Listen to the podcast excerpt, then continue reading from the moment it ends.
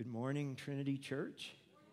My name is Bill. I'm one of the pastors here, and uh, Pastor Doug was at a uh, funeral service uh, for family across the country, and so he was like, I don't know if I'm going to make it home. So I don't know if he made it home yet, but he should be here today if he did. But he asked me to uh, fill in, and I'm honored to do that. Um, I was so excited as I was thinking of just the opportunity to open God's Word. And just like we've spent time praising God, we get to gaze upon the beauty of the Lord and to inquire in his temple. That's what the psalmist David said was his one thing, one thing that his heart desired was to gaze upon the beauty of the Lord, to dwell in his house all the days of his life, to be with God's people, singing his praises, meditating on his word. And uh, that's what we get to do. I'm so thankful for our worship team and that time of worship that we were able to uh, have together. And as we continue to worship, I was thinking of something that one of our former pastors, Gary Inrig, used to say, and it really struck me. He used to say this whatever comes to mind when you think about God is the most important thing about you. What comes to mind when you think about God is the most important thing about you. And the beauty of what we do when we come to sing praises and to be in the Word together is it shapes how we think about God. And that's so important because it, it, it shapes the way that we approach God and it shapes the way ultimately that we worship God. Every moment of our lives, not just when we're gathered with His people on a Sunday morning. And the, we're going to gaze upon an area of God's beauty that not everybody maybe thinks is beautiful. Today, we're going to be looking at the justice of God, the attribute that God is a just God. And we're in this middle of this uh, conversation between God and his people. Malachi records that for us. And um, God is, is kind of bringing some pretty heavy accusations against his people. And they're kind of dumbfounded. They're coming back to him and they're saying, they're, they're asking, How have you loved us? Kind of questioning God's love. And they're saying, How have we despised your name? Like, we're not, we're not guilty here. How have, we, how have we despised your name? And then, why don't you accept our offerings? Those are the kind of things that they've been saying. You know, God wants this intense, devoted relationship, this close relationship with his people. And quite frankly, they're just passive. They're passive. And, and he's just trying to lean in and just, just get their attention, and they're not paying attention. You guys, as we look into this today, I don't know where you're at with your, in your faith journey, but I believe that what we're looking at today is really critical and it's, it's, it's something that to understand and, and to see correctly and think correctly about God as the God of justice is, is going to change the way we view him. And, and all of us, whether we've been following the Lord for a long time or we're not even sure we believe, we all need to understand this. And it's going to, I, I really believe that God wants to speak to us today through this passage. So, God's calling out their sin, right? He is, he has this desire that they would repent, that they would return to him, that they would live as his holy people, as a testimony to the nations of his greatness. That's his purpose for his people, is to be a blessing to the entire world. And he's, he's, he's calling them back to that. But instead, they point the finger at others and ultimately at God with another question today. Evidently, they completely ignore their own sin, right? And they call on God to judge the people around them for their sins. Do you struggle with that sometimes? I do. I'm guilty. Perhaps, like me, you see the moral decay in a culture around us, Who sees that? right? We see it. It just seems like it's amplified over these last years. And are in our cities and in our governments, in businesses, in schools, in the media, in our families, and in our churches. Immorality is celebrated. Worldliness is accepted as the norm. Lying is okay. It's hard to know what's true these days.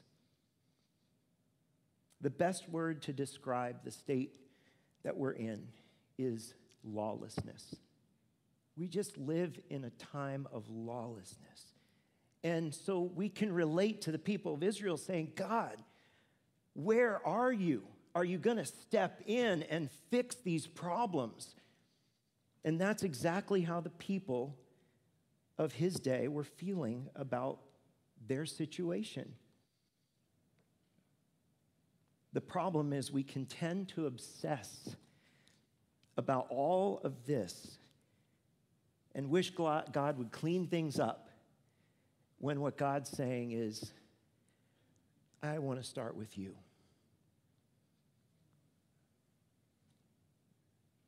We can easily listen to a sermon and think about how we would apply that to other people around us and ignore the way that God may be asking us to apply it to our own lives. What does God have to say about this? well, he has a lot to say about it. But before we open his word, let's pray. Heavenly Father, we are here today and we're so blessed to be alive, to have breath in our lungs, to be able to gather freely to sing your praises, to connect with one another in fellowship, and to gaze upon your beauty. Would you reveal the beauty of who you are in so many ways, God, but even as we just spotlight and focus in on you as the God of justice, would you reveal who you are? Affect our hearts, Lord, in a greater love for you and reveal, as, the, as James said, Lord, that the, the Word of God reveals ourselves. Help us to look into the mirror and see what you're showing us about ourselves and change us so that we might be more pleasing to you. Thank you for doing that today, God. In Jesus' name, amen. So, in our conversation with God today, here's the word for the problem that we're seeing self righteousness. Isn't that what it is? Self righteousness kind of ignores this junk in our own lives because we're more obsessed about what's going on around us. And that's exact problem the nation of Israel. And if we are honest, we have that problem too at times. And so God's going to speak to this. And he's going to speak to us in the book of Malachi. It's the very last book in the Old Testament. We've been in this for a number of weeks now, and we're in the very last verse of chapter 2, verse 17. That's where we're going to pick up today. So please turn there together if you have your Bibles. So Malachi is speaking on behalf of the Lord. He says, You have wearied the Lord with your words. But you say, How have we wearied him? by saying, Everyone who does evil is good in the sight of the Lord, and he delights in them. Or by asking, Where is the God of justice? So notice that what wearies the Lord is their words. It's what they're saying, it's how they're talking. It's these questions that they've been asking, it's the way they're thinking that, that Malachi is revealing to them. Have you ever been wearied by someone's words? A conspiracy theorist? Sure of the way they see it, it's the right way, and they're constantly trying to get you to see it their way? Or maybe It's the person that you meet with that only talks about themselves. They go on and on, and they're really not listening to you. They're not asking questions. They're just consumed with their own life and talking about themselves. And I think these kind of things are what's going on. And God says, You're not listening to me, and you're misrepresenting me with your words. They're wrong, and mistaken words come from mistaken thoughts, don't they? We're not thinking the right way when we're saying things that aren't true. And so he's going after their understanding, the way they're thinking. The people are accusing God of being passive and absent, isn't he? Aren't they? Right? They're saying you're not paying attention to the people who are doing wrong. In fact, it looks like you're pleased with them because you're not stepping in and judging them. And so they're calling for the God of justice because they want him to step in and fix the problem and take those people out. So, what does God have to say to us when we question his justice like that? Well, the first thing that he says is he reveals his plan to save his people from his judgment. They're asking for him to judge, and he's going to surprise them by saying, That's not my first move. So let's take a look. God begins to speak now in, in verse 1 of chapter 3. This is God speaking through Malachi to his people. He says this Behold, I send my messenger, and he will prepare the way before me.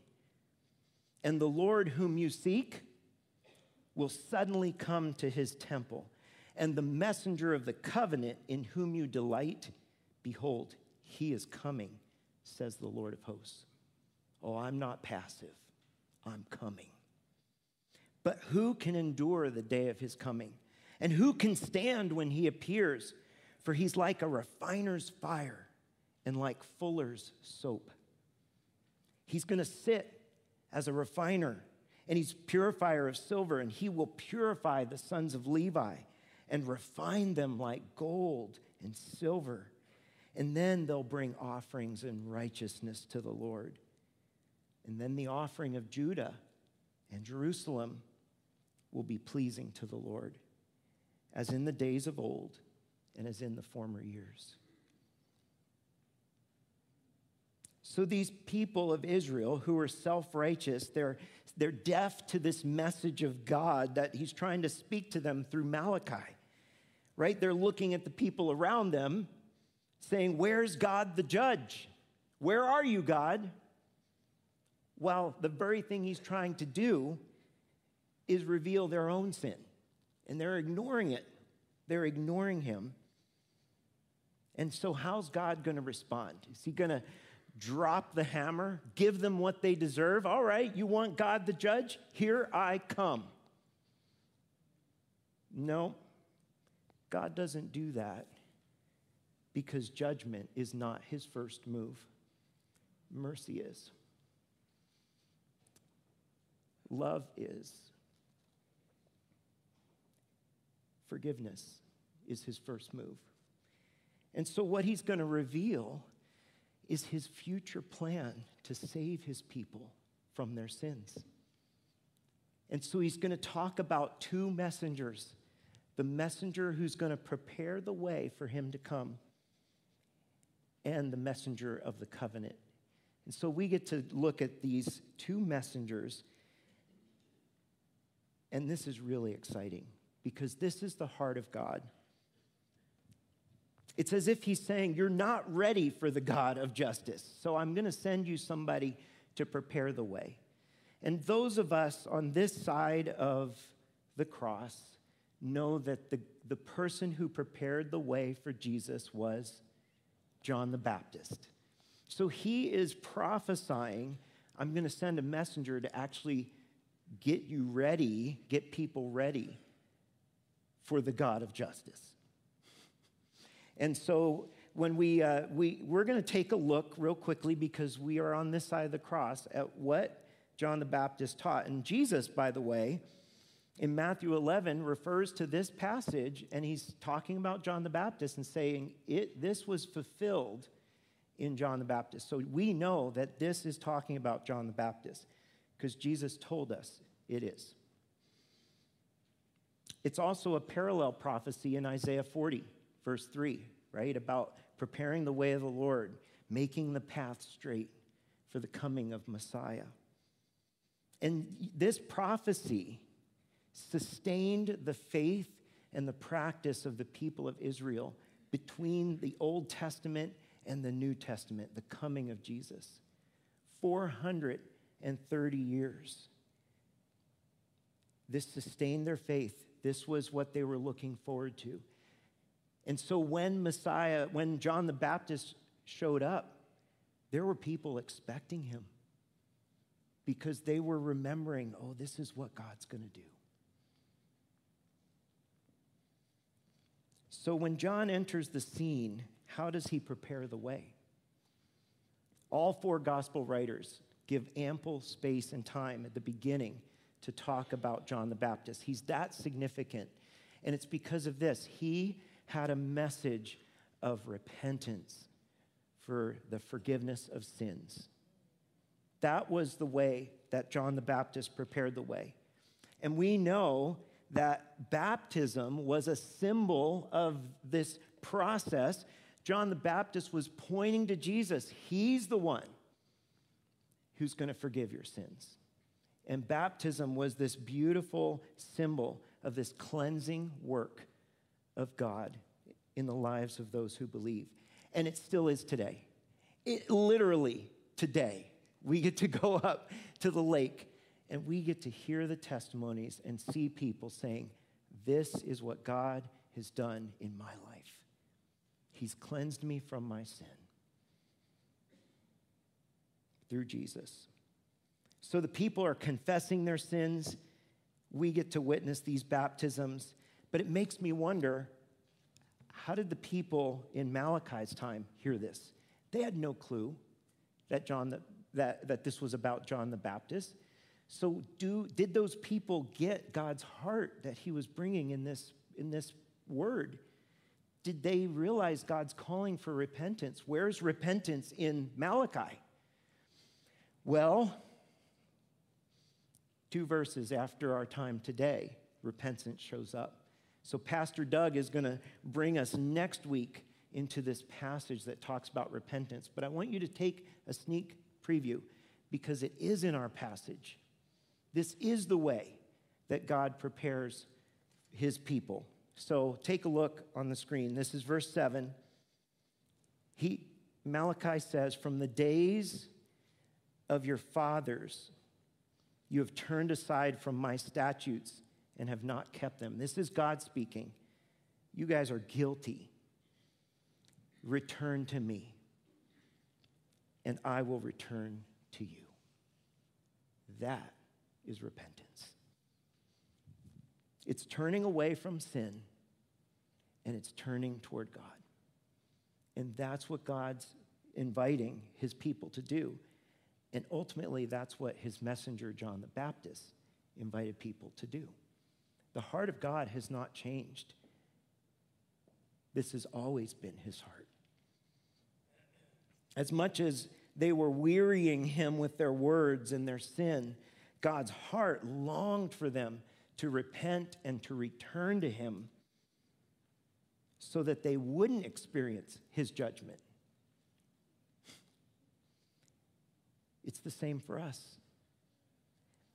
Repentance is going to be a, a, big takeaway today, so be prepared. We're going to come back at the end of the service and think about that. This is the invitation through the one who prepared the way. But right now, the focus is not on God's judgment, because that's not his first move, it's on God's mercy. And now we get to gaze deeply into the beauty of the Lord because we're going to move away from the messenger who prepared the way to the one who came, Jesus. And so, um, notice that the one who is coming according to God is himself. You see that? The messenger is going to be prepare the way for me, he says. I'm coming. God the judge is coming. Yes, he uses the phrase the Lord will come into his temple, right? The Lord is not Yahweh, it's Adonai. But that phrase, the Lord, is always also used of God. And so it's like he gives space for what we know as the mystery of the Trinity that God is one God in three persons God the Father, and God the Son, and God the Holy Spirit. Take a look at, at this verse, verse, verse uh, 1. Behold, I send my messenger, and he will prepare the way before me, John the Baptist, and the Lord whom you seek will suddenly come into his temple, and the messenger of the covenant in whom you delight, behold, he is coming, says the Lord of hosts. So Malachi, or God, calls Jesus the messenger of the covenant. And these, all, all of these books of prophecy were kind of um, stacking up here in this period of Israel's history. So they had just had Ezekiel telling them about the new covenant. They had had Jeremiah telling them about the new covenant. And here, Malachi is saying, I'm sending the messenger of that covenant. And here's what, if they were listening, they would have known that the new covenant is where God's people will know him. They will call him their God, and he will call them his people. Beautiful relationship. He says, I'm going to put my law on their hearts so they're going to want to obey me and they're going to be enabled to obey me because I'm going to give them my Holy Spirit. It's this beautiful new covenant that we live in now because of Jesus. And Jesus is the messenger of that covenant. So, what is his work? If John the Baptist is preparing the way for the Lord, what's the Lord's work? And if you look in our passage today, you're going to see that he purifies and he cleanses his people so that they can offer acceptable sacrifices that he'll, he will be pleased with. So, the ministry of Jesus is the ministry of cleansing and forgiveness of sins and purifying his people, making his people holy. That's the ministry of Jesus. And here it is in Malachi 3, verse 2. But who can endure the day of his coming, and who can stand when he appears? For he's like a refiner's fire and like fuller's soap. He will sit as a refiner and purifier of silver, and he will purify the sons of Levi and refine them like gold and silver, and they will bring offerings in righteousness to the Lord. And the, then the offering of Judah and Jerusalem will be pleasing to the Lord, as in the days of old, as in the former years. I want to draw your attention to the prominence of this idea of their offerings. It is the big idea of Malachi. It's where he's going to go next week when we look at the next passage. And that is the problem with the nation of Israel, he says, Your worship stinks. It's not acceptable to me because you, of the way you're living.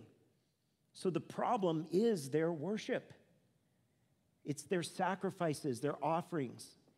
So I want to just look and remind you where we've been. I, here's a little chart. Here are the things that God has pointed out on the screens. Right? So the problems are worship in 1 8 they're giving less than the best.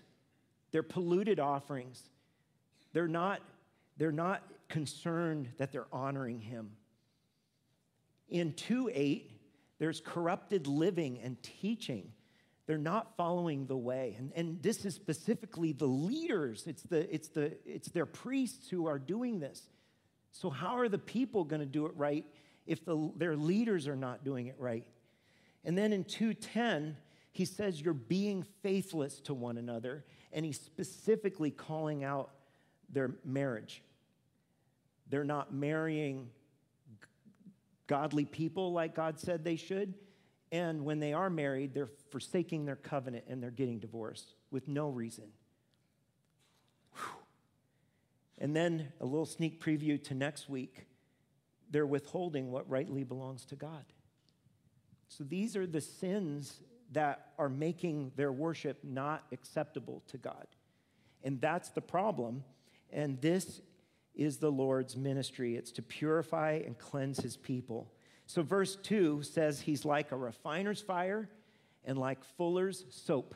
So, we've got this simile, and a fuller is simply someone who's a launderer. How many launderers do we have in the room today? Right? We had a huge pile of laundry this weekend. Now, the thing is, we've got washing machines, praise the Lord. But the launderers of that day, it was a hard job. It took a lot of patience, right? They were taking the wool from the sheep, it was dirty, it, it was stained and not, not its true color. And, and they're taking time to scrub and, and clean it. And, and the, the commentators say they would do that outside the camp because it was a stinky process. So that's what a launderer did. And then the purifier of his people was kind of doing the same thing, but using fire, right? To take these precious metals and, and take them from this ugly lump looking thing, making them beautiful. And here's the thing is in this passage, you need to know um, two things. First of all, this took a lot of patience, right? This was a long process. This purifying, cleansing thing took a while. And we see this image of the Lord sitting. Isn't that interesting? He's sitting, doing his work of refining. And then the second thing is he says he's refining silver. And the unique thing about silver, and this, this is from commentaries, the unique thing about silver is that as that process goes, the dross begins to fade away. And what ends up is you end up with this pure, beautiful silver. And and the, the refiner knows he's done when he can see his reflection in it. When it shines and sparkles, he can see it's like a mirror. Think about that for a minute. So here's a description of this work from a commentator. Furthermore, what Malachi goes on to describe is this process of purification and sanctification. That's the biblical word for what's going on here. For he will be like a refiner's fire or launderer's soap. That get this, refiners and launderers do not destroy, they purify. This is fulfilled in what Christ does. And then he quotes Ephesians 5. He loved the church. He gave himself up for her to make her holy, cleansing her by the washing with water through the word and to present her to himself as a radiant church without wrinkle or any blemish, but holy and blameless. That's the ministry of Jesus. By giving up himself for us, he makes his church holy. The commentator referred to Zechariah 13:1. I want to look at that quickly because this is the ministry of the messenger of the covenant. Zechariah 13:1 follows uh, chapter 12 where, where Zechariah is saying, here's how Jesus is going to do this. He says, the people are going to look on him who they have pierced and they're going to grieve. So he's talking about the cross. And then in 13:1, he talks about what the cross accomplish, will accomplish. Here it is on the screens. On that day, there shall be a fountain opened for the house of David and the inhabitants of Jerusalem to cleanse them from sin and uncleanness. That's the ministry of the messenger of the covenant, the Lord Jesus Christ. And he did it through his death on the cross. So God's heart is not to judge. His first move is not to judge, it's to save his people by cleansing them from their sins. And he does this through the cross. Jesus clarified this in his ministry that his ministry was not to judge. That wasn't the first move. That's not why he came the first time. And I'd like to take a brief look at the gospel because it is glorious and beautiful. And that's what, that's what this passage is pointing forward to. And this is the heart of God. If we think that God delights in judgment, that He's waiting for us to mess up and He's going to sock it to us, we have got Him all wrong. That is not who God is. And this is what is revealed in the scriptures that God's first move is to cleanse and purify His people so that they don't have to face Him as their judge. So take a look at John 3:16. You know this. For God so loved the world, he gave his only son that whoever believes in him should not perish but have eternal life. God didn't send his son into the world to condemn the world, that's the word judge, but in order that the world might be saved through him. Whoever believes in him is not condemned, but whoever does not believe is condemned already because he has not believed in the name of the only Son of God. Listen to what Paul has to say in Titus 2 about the ministry of Jesus. For the grace of God has appeared, bringing salvation for all people, training us to renounce ungodliness and worldly passions and to live self controlled, upright, and godly lives in this present age waiting for our blessed hope, the appearing of the glory of our great God and Savior, Jesus Christ. Here it is, who gave himself for us to redeem us from all lawlessness and to purify for himself a people for his own possession who are zealous for good works. One more. 1 Peter 2 as you come to him, Jesus, a living stone, rejected by men, but in the sight of God, chosen and precious. You yourselves are like living stones, being built up as a spiritual house, to be a holy priesthood, to offer spiritual sacrifices acceptable to God through Jesus Christ. So the Apostle Peter mentions that when we come to Jesus, we're like living stones, being built into this spiritual house, this family of God, to be a holy priesthood. Every one of us ministers with access to come to God with our offerings. We don't have to go through a, minister, a priest anymore. One, each one of us is a minister and a messenger and we offer these sacrifices, and they're acceptable to God because God, through Jesus, fixes the worship problem, right? He fixes the problem of sin so that now our, our worship is acceptable to Him. You know, there's this picture of Jesus coming into the temple at the beginning of his t- reign of his time and at the end of his time, right before the cross. Two times we see Jesus going into his temple and cleaning it up, right? That's the God of justice coming in, purifying, cleansing. And we also see at the end of his time, it was the religious leaders who were self righteous.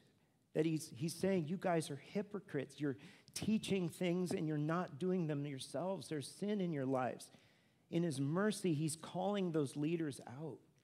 So we see God clearing the temple, we see God purifying his, the priests, but now we see that his ultimate plan was to make his people a holy priesthood.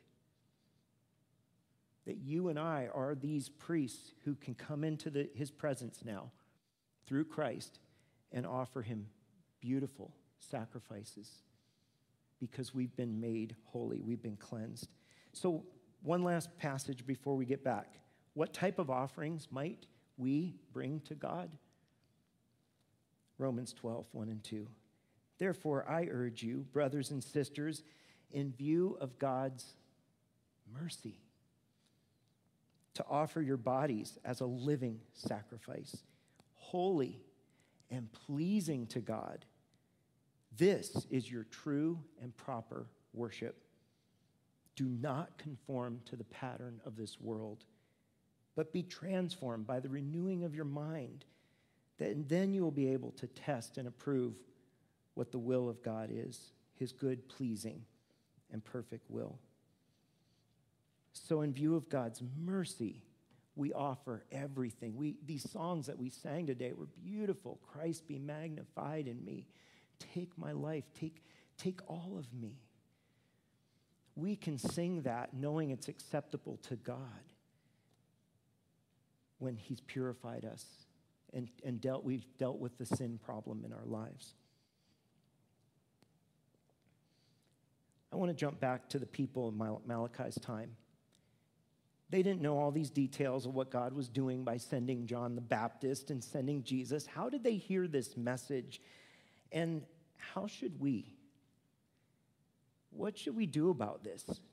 What did they what should they do about it? If they were listening, then they heard that God's first move was not to judge, it was to purify and to cleanse them so that they might offer righteous offerings. God was saying, I'm going to fix the problem with your offerings by cleansing you and purifying you. He's going to make a way for them back to a relationship with Him. He's going to say in the next few verses, Return to me, and I'll return to you. He's going to say a lot more beautiful things as we come to the end of Malachi. But before he says that, he is going to affirm that he is going to come as the righteous judge. So, the first way that God responds to their accusations, where is the judge, is by saying, You're not ready. And my first move isn't to judge, it's to cleanse and purify. And he shows how he's going to do that through the messengers, ultimately through Jesus. But the second way he responds is God says he will judge those who do not fear him. He will judge those. But maybe as a surprise, it begins with them. That's not probably what they wanted to hear. Take a look at it in Malachi 3, verse 5.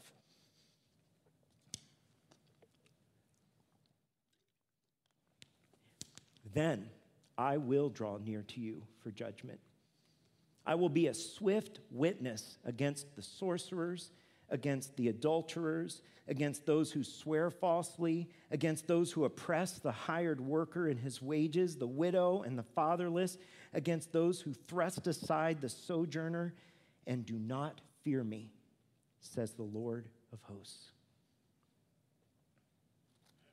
God gives them assurance I will judge but it's you that I'm going to start with.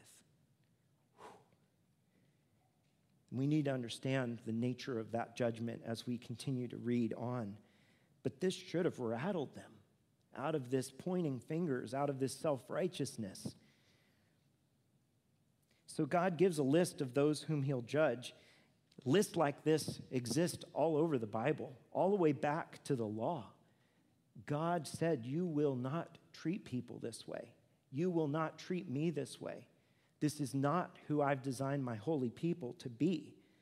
And the prophets are, are bringing these same sins forward. I just read that this morning in Zechariah. He named these same sins. These were the sins of Israel. And notice that almost all of these categories, right, are sins that do incredible harm to others. The heart of God grieves when his people hurt other people. And sin does that. So here's the four categories sorcerers, adulterers, perjurers, and oppressors.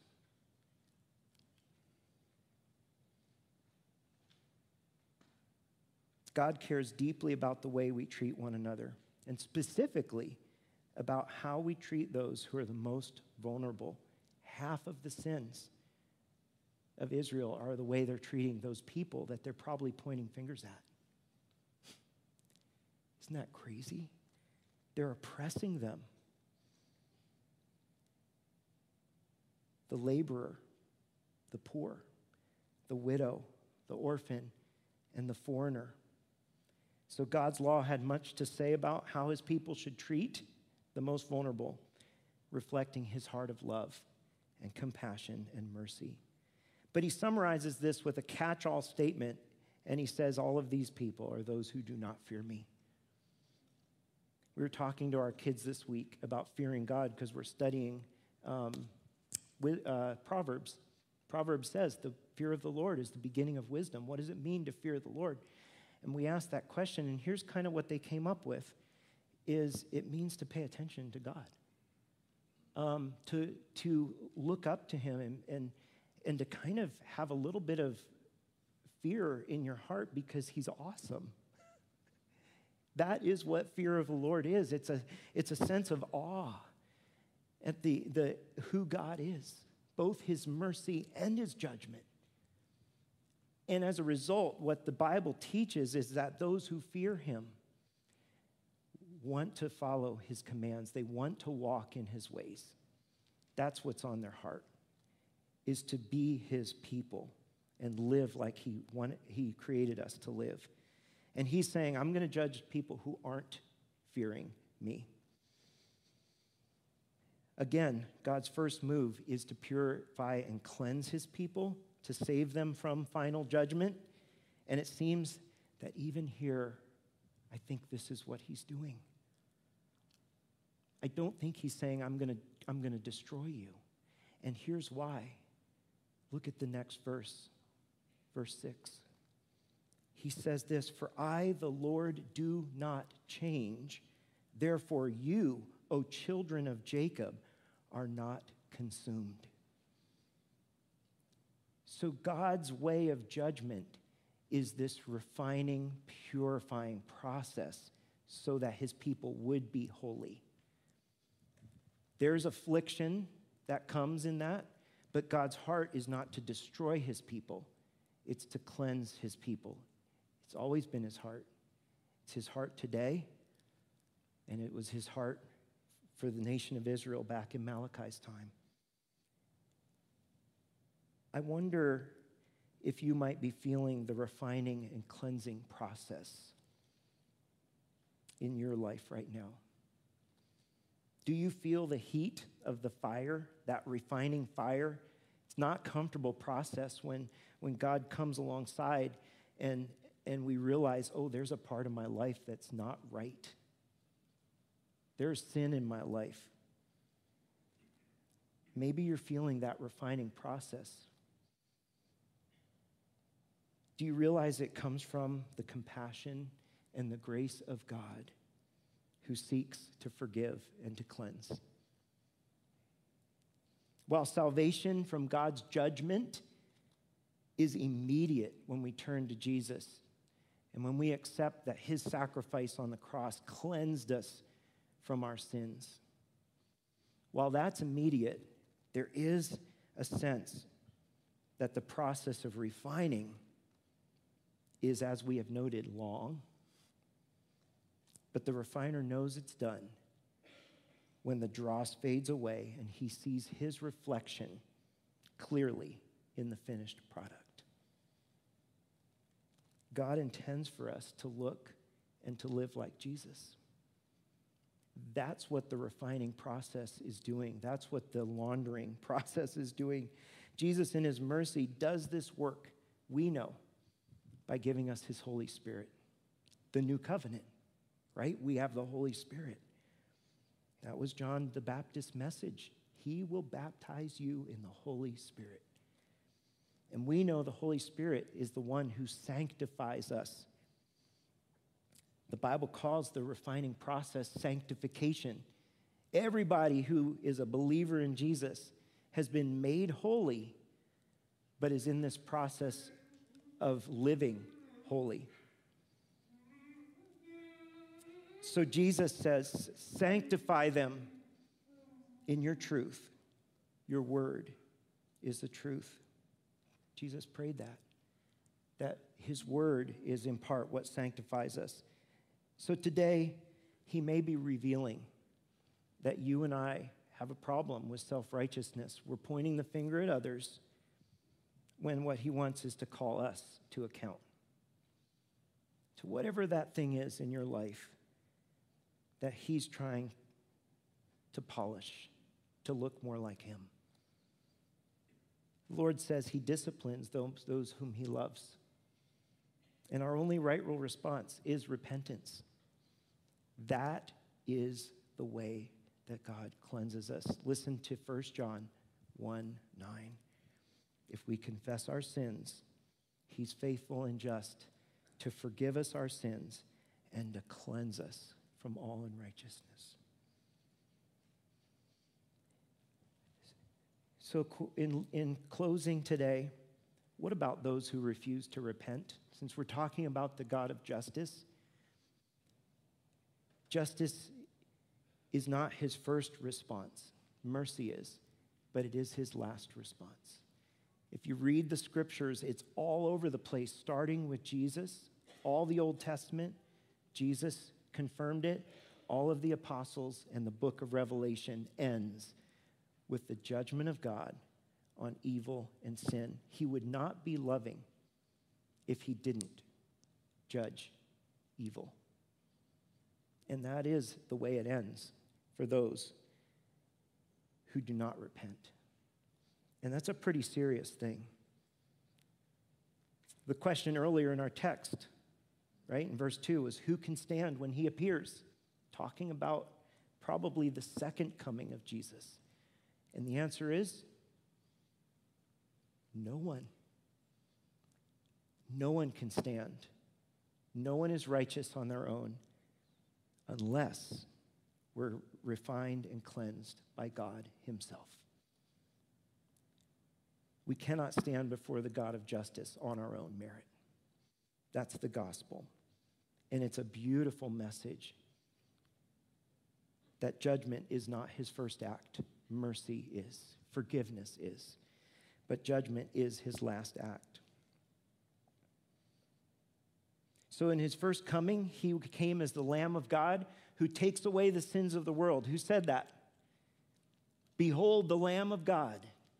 John the Baptist, right? That's his message. Here he is.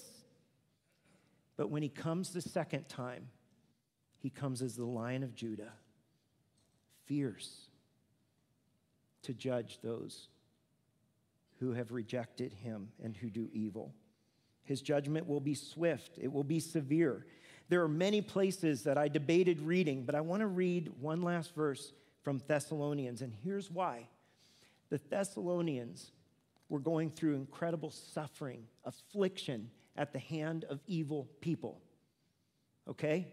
And Paul starts Second Thessalonians saying, I am so proud of you. I'm proud of your steadfastness. I'm proud of your faith that's, that stayed strong during the affliction that you're facing from these outside people who are persecuting you, afflicting you. And this is what he says Listen for the mercy and the judgment of God in this. He says, This is evidence of a righteous judgment of God, that you may be considered worthy of the kingdom of God, for which you are also suffering. Since indeed God considers it just to repay with affliction those who afflict you. There's the God of justice. And to grant relief to you who are afflicted as well as to us. There's the God of mercy. When the Lord Jesus is revealed from heaven with his mighty angels at the end, it's not right now.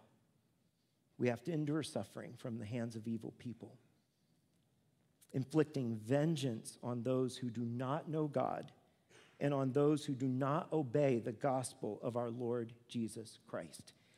They will suffer the punishment of eternal destruction away from the presence of the Lord and from the glory of his might when he comes on that day to be glorified in all his saints, holy people, and to be marveled at among those who have believed, because our testimony to you was believed.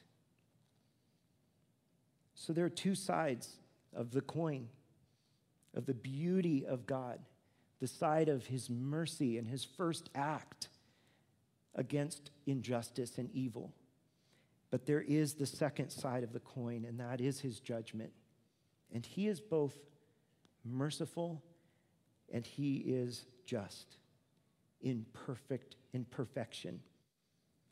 Both are part of the plan that God declared and designed and, and, and told to his people through Malachi.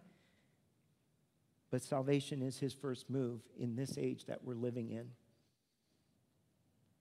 God is patiently refining and purifying his church to be that radiant bride, calling those of us who know, love, and follow him to do that through the Holy Spirit. What this world needs right now is not God's judgment, but God's holy people to live as his holy people. That's the message of Malachi. Friends in this room who already belong to Jesus, let's stop pointing the finger at all the lawlessness around us. It's there and it's overwhelming. But let's let God bring to attention the sin in our lives that's not giving us the proper witness, that's not giving us the love in his heart for people. Let him bring those things to attention and refine and cleanse us. Our invitation is to repentance, returning to our God, confessing our sin. And I want to give a moment here at the end of the service just to do that in quietness before the worship team comes back. But to those of you who don't belong to Jesus, his heart is to cleanse you from your sin. That is the first move of God through repentance by believing in Jesus. To reject Jesus is to accept eternal punishment away from the presence of the Lord forever. It's very clear in the scriptures. But that's not God's heart. His heart is for you. The message has always been when we hear the gospel repent and believe. And that's the message that I want to charge you with today. If you've never repented and believed in Jesus. So I'm going to give you just a few seconds and then I'll pray to close our time together.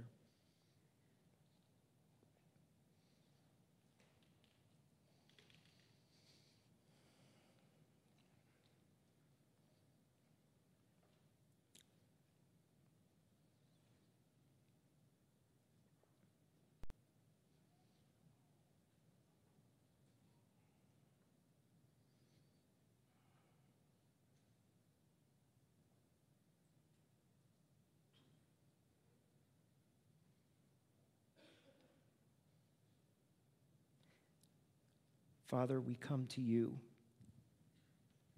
remembering the very first words you spoke in this book Malachi I have loved you. Thank you for revealing to us today your heart of love and mercy through sending Jesus, Lord, to take care of our sin problem and giving us the Holy Spirit and your word to continue to refine and purify us and make us a beautiful bride. Pray that that would be true of us here at Trinity Church, that we would cooperate, that we would delight in you and fear you, delight in following you. Father, I pray for those who've those of us, all of us who've heard this message today, would you help us, as James said, to as we look into the mirror and see our reflection, not to ignore what we've seen, but to be doers of your word. So, God, we thank you. Thank you for your word. Thank you for the beauty of who you are. As we continue to worship you. In Jesus' name, amen.